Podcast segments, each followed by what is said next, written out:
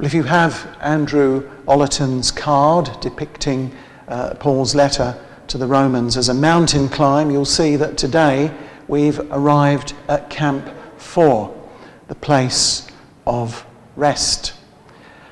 And very much as I did uh, last month when we looked at John's letter on the subject of love, I thought, how can we even think of peace and rest with the world in such a state when the very opposite, conflict and harmony and disharmony, uh, are all around us, feeding on the oxygen of evil and wickedness that seem to be spreading at an alarming rate. A United States that, from a social point of view, seems to be on the brink of a new civil war.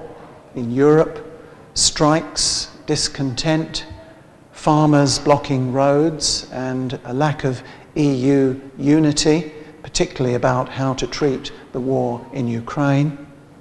NATO, just about holding together, but with some deep divisions caused by politicians jostling for selfish advantage instead of appreciating the big picture. And outright hostilities in many other areas. One might hope that most countries would like to see an end to violence, but others, like Russia, China, and North Korea, continue preparations for war. So, where does that leave peace?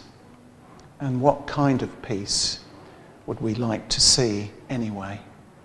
And what can usefully be achieved? Just a cessation of hostilities, as many are calling for in Gaza, or something more permanent? How often have we heard the expression never again, voiced as usual on Holocaust Memorial Day three weeks ago? And yet, as the speaker at the Jersey event, Mr. Beso from Bosnia, reminded us, atrocities since the Second World War continue. In fact, they get worse, plumbing new depths every week, it seems, as we see on the media. Well, one thing we as Christians can say with certainty is that humankind, left to its own devices, is patently incapable of providing a sound solution. Instead, we can point to the answer set out in Romans, the letter that does indeed make sense of life as it did for Martin Luther, who started a revolution of faith, something that's desperately needed again in today's turbulent world. Influenced by the media, people are afraid of the wrong things, like supersonic nuclear weapons that Russia boasts about, the much vaunted military prowess of North Korea and China, Iran's drones, climate crisis, rising prices, the cost of living, illness, lack of adequate health care. Yes, these are genuine concerns, but the one thing the world has largely forgotten or chosen to overlook is the fear of God. Yet He's the one people really need to be afraid of, the only one with the power not only to chastise in this life, but also for eternity. God's wrath is really scary. And yet, many in the West like to deal with that existential threat by ignoring it, conveniently kidding themselves that God is a myth, that humans are deep down good sorts, and that all will be well. The Christian, on the other hand, has peace with God, as Paul explains in our reading, which we look at now. English translations of chapter 5 begin with the word therefore, but the emphasis is changed in the original Greek, which begins having been justified. In other words, those who through faith in Jesus have been declared righteous, justified, a past tense, a decisive act of God, have peace with Him and therefore avoid His wrath, are not subject to that existential threat. Salvation is thus the foundation of our peace, very different from what the world has in mind. And we could say that this peace is the fundamental peace, like a, a cut diamond, in which all other facets of peace that we can picture with our human minds appear. And Paul encourages us to enjoy this peace, eirene in the Greek, from which the name Irene is derived. And the tense of the verb enjoy implies that we are to go on enjoying it in a continuous appreciation.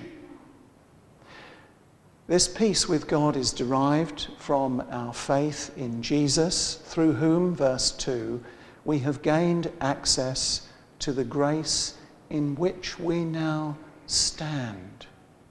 We're there.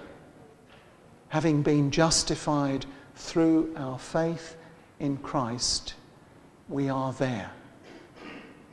But those who are unrepentant, who remain unrighteous, unjustified, and weighed down, whether they acknowledge it or not, by their sin and guilt, can have no real peace. And any peace they think they have is illusory. It's false security, like Neville Chamberlain's waving the piece of paper signed by Hitler as he got off the plane from Munich and announced peace in our time. Shortly after which, Germany invaded Poland and the world descended into its Second World War within two decades. In contrast, the peace that Christians experience rests on the settled will and firm promise of God mediated through his Son, Jesus. The only drawback is that we don't fully appreciate the magnitude of the fact that God deems us righteous through our faith in Christ and not, of course, through our own actions, and the privileged position that that bestows upon us, as implied in Paul's gentle command to rejoice. Or in our uh, latest translation of the Bible, it's actually boast, which is the correct uh, Greek word, but most other translations have the word rejoice we are to rejoice or boast in the hope of the glory of God. Use of the word hope needs clarifying because the moment we put our faith in Christ, we are already justified with God. So no hope is needed for that. Paul uses hope here to refer to the culmination of our salvation, when we are raised from the dead, that euphoric moment when our souls will be united with our resurrected bodies, and both will be ushered into the kingdom of God. What a message for today's scarred, chaotic, and hurting world. What comfort do you think that could bring to Mrs. Yulia Navalny or to the relatives and families of the thousands of UK COVID victims who might have seen on TV this week the series Breathtaking about the pandemic and which showed in graphic detail how unprepared the government and the NHS were and what poor decisions were made in tackling it. How would such hope affect the outlook of the survivors of the savage attack by Hamas on southern Israel on the 7th of October and the resulting war in Gaza.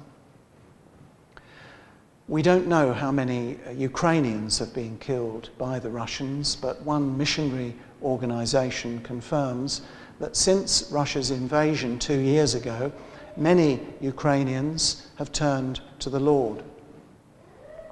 What a comfort for them to know that death is not the end, that no matter what Russian murderers do to them, they and their loved ones will be united on the day of judgment.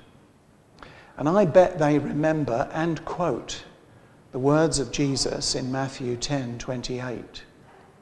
Do not be afraid of those who kill the body but cannot kill the soul. Rather, be afraid of the one who can destroy both soul and body in hell.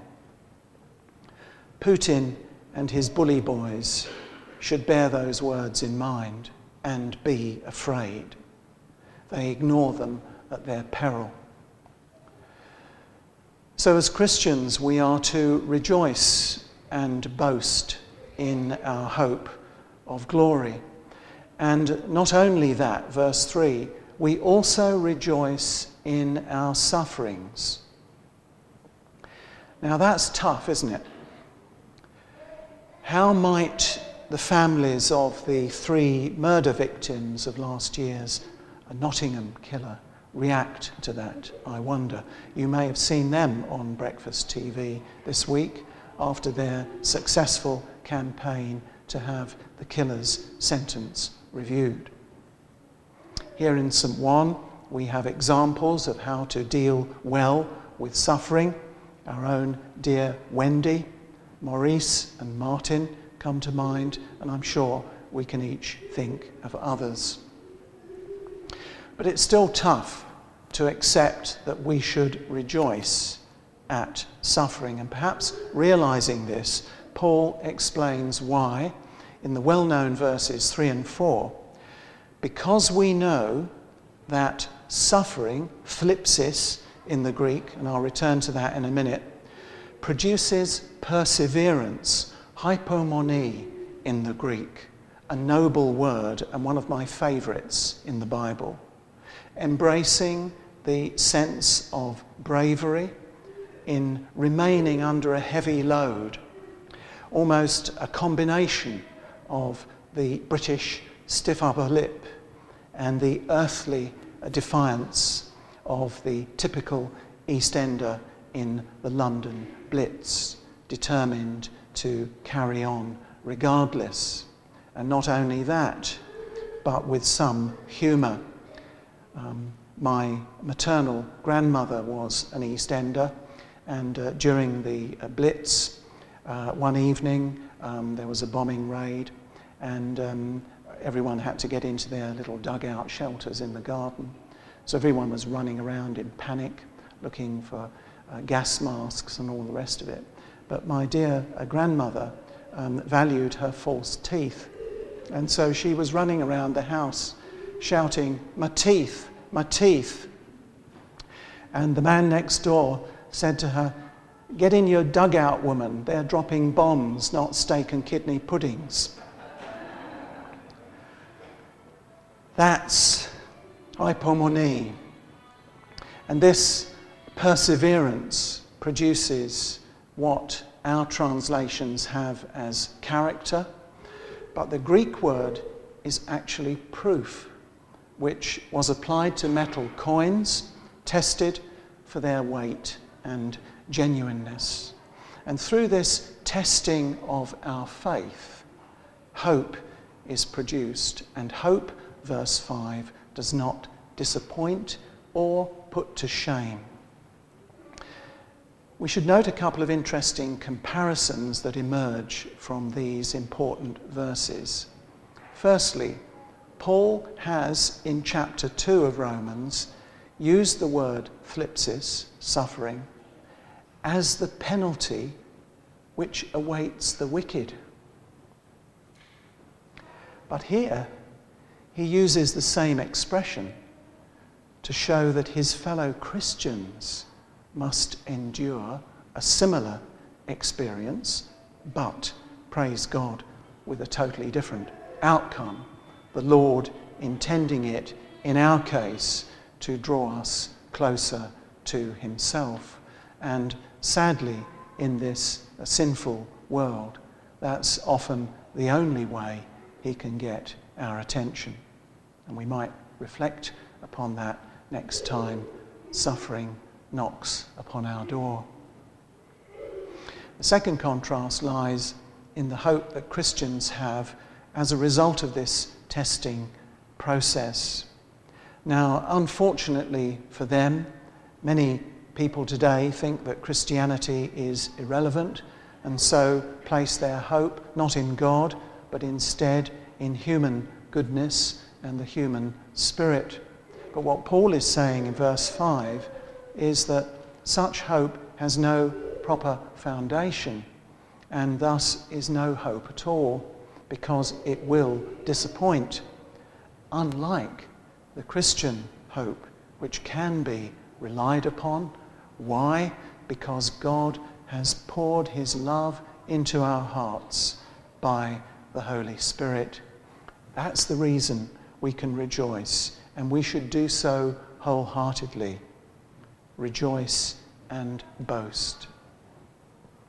Imagine how revolutionary it would be if we were able to adjust our reaction in that way to the suffering the difficulties and the challenges that befall us. What would onlookers think? What impact could it have on our society? And what changes might result? And can we begin to see how such an attitude shift could produce in us a calmness and serenity akin to that shown by Jesus throughout his earthly ministry, and particularly when he was the victim of a show trial like Alexei Navalny's and many others today at the hands of dictators. And after his trial, Jesus suffered insults, beating, and crucifixion. And as a result of his costly sacrifice, we are redeemed so that we can rely and indeed rejoice and even boast in that noble status. And as we do so, we come to realize that our true place of rest isn't actually halfway up a mountain after a stiff climb or even in our favorite chair at home. It's in Jesus himself who promised to be with us always. Amen.